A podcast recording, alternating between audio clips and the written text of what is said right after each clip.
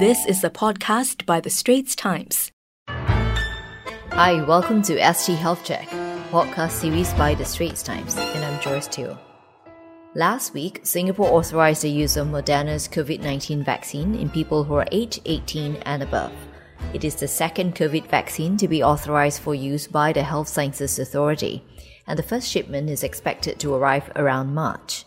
Like the Pfizer-BioNTech vaccine, which has now been administered here, the Moderna vaccine is a messenger R N A vaccine. Singapore also has an advance purchase agreement for the Sinovac vaccine from China, and that's an inactivated vaccine. So I recently spoke to an expert on how Singapore came to the decision to look at these types of vaccines. He's Professor Benjamin Seet, Deputy Group Chief Executive for Education and Research at the National Healthcare Group. He's also a member of the Ministry of Health's Expert Committee on covid nineteen vaccination. So here's part of my conversation with him. So hi, Professor Seet. Can you take us through the different vaccine technology types that were considered, identified and selected? Which types appear to be the safest and the most effective? Okay, so, so when you look at it, uh, and I think I can go back all the way to April when we started. So at that point in time, I think we were looking at uh, as many as seven or, or eight different types of vaccine technologies. Everything was very early. Most of the work was uh, preclinical, which means it was either based on lab testing or, or in some cases, uh, animal testing.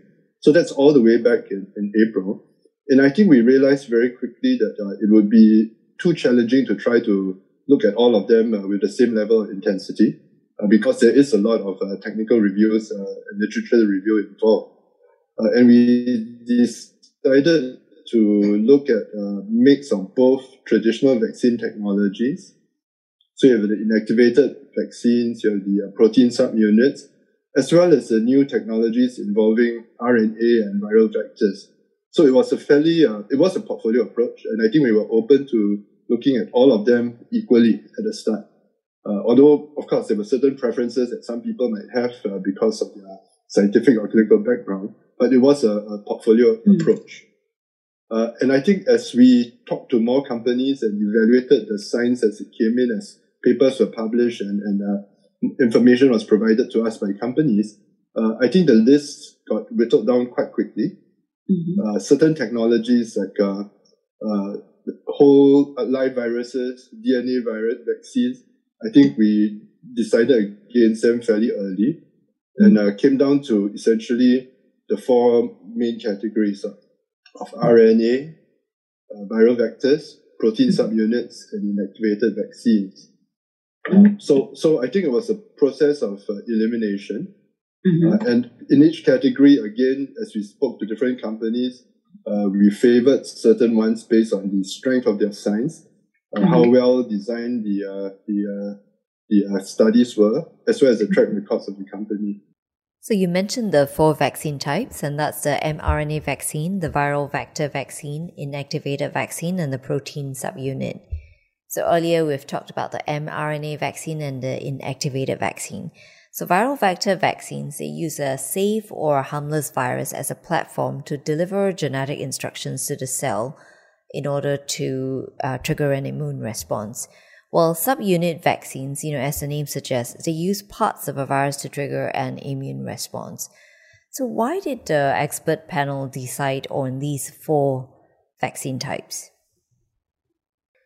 So, so when you look at the live, uh, sorry, the, the inactivated uh, mm-hmm. vaccines, like the ones from Sinovac, Sinopharm, uh, as well as the protein subunits, mm-hmm. uh, Uh, they actually have a good track record as a vaccine platform mm.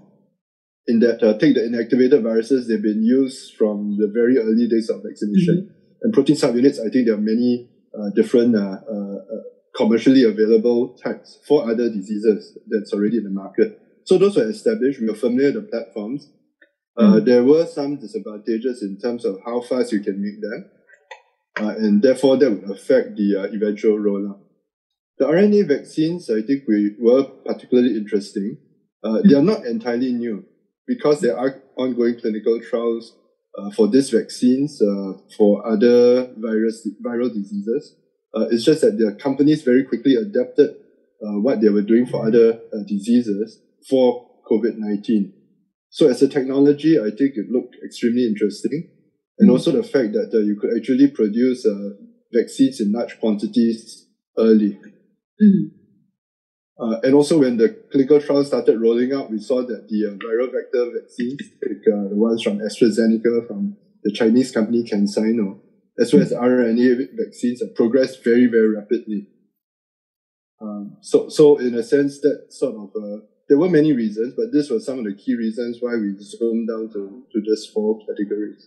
So if you like what you're hearing so far, please subscribe to the Health Check podcast for free on your favorite smartphone apps, Apple Podcasts, Spotify, or Google Podcasts. Like us and give us a rating. I think when we look at the Pfizer vaccine today, mm. uh, and uh, how would I have some assurance that it's safe? Mm. So one is the fact that uh, I think more than ten regulatory authorities around the world have actually approved its safety. And this includes very stringent groups like the U S F D A, Canada, uh, Israel, E U. So these are jurisdictions that are not going to take any compromises. Uh, mm. And uh, I think that that uh, strength of ten separate independent regulatory reviews uh, is actually a lot of uh, a lot of uh, evidence. That's one.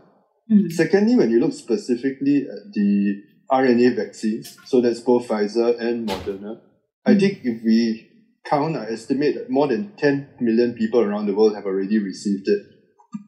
Uh, and we have not had big reports of lots of complications in, in any of the sites that have uh, rolled out the vaccine to millions of people. So again, mm. that's a little bit of assurance. Uh, but that that obviously is uh, observational rather than based on, on hard data.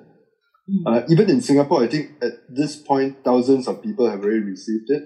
Uh, and I think, again, uh, we are not... Uh, Uh, alarmed uh, by, by, I mean, we have not uh, seen a, a spate of uh, of uh, complaints uh, relating to the uh, vaccine.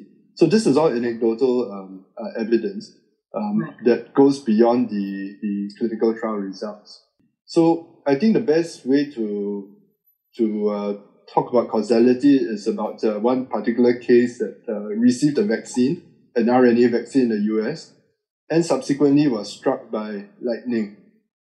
So it's very easy to sort of say, okay, um, maybe because he received a vaccine, uh, he got struck by lightning. But we all know lightning strikes are freak accidents. Uh, it did happen to him. Uh, the outcome was no good. But at the end of the day, we can't say that uh, that just because he got a vaccine, it's more likely to get struck by lightning. And I think that's what, what one of the problems that we're seeing today, that uh, in the social media, lots of this sort of uh, cases are actually being... Uh, Uh, attributed to getting vaccinated. If you look at Singapore on an average day, uh, I think even before COVID came, even before there was a vaccine, thousands of people fall sick in Singapore every day. Uh, some of them end up in hospital, and unfortunately, every day, some people will, will pass away in Singapore. Uh, and I think if we do have mass vaccination, I think the same people will fall sick, end up in hospital, or pass away. But it's not so easy to say this is a direct result of a, of a vaccine. So this whole thing of causality needs to be studied very carefully. You need to look at the science, you need to look at stats, rather than to quickly point every bad thing you see is a result of uh, COVID or the mm. vaccine. Professor do you have any tips for those people who are not sure if the vaccine is truly safe for them? Uh, well, I think they could start by asking their own G P. Uh, because not all vaccination sites might have a doctor on site uh, once we roll out into population vaccination. Mm, okay. But there will be healthcare workers, uh, and uh, I think they will be they will be trained and provided with uh, the right information to advise uh, patients. Well, that's a wrap for Health Check, a podcast series by The Straits Times. Don't forget to subscribe to us for free on your favorite smartphone apps, Apple Podcasts, Spotify, or Google Podcasts. Search for Straits Times Health Check, like us, and give us a rating. Thank you for listening.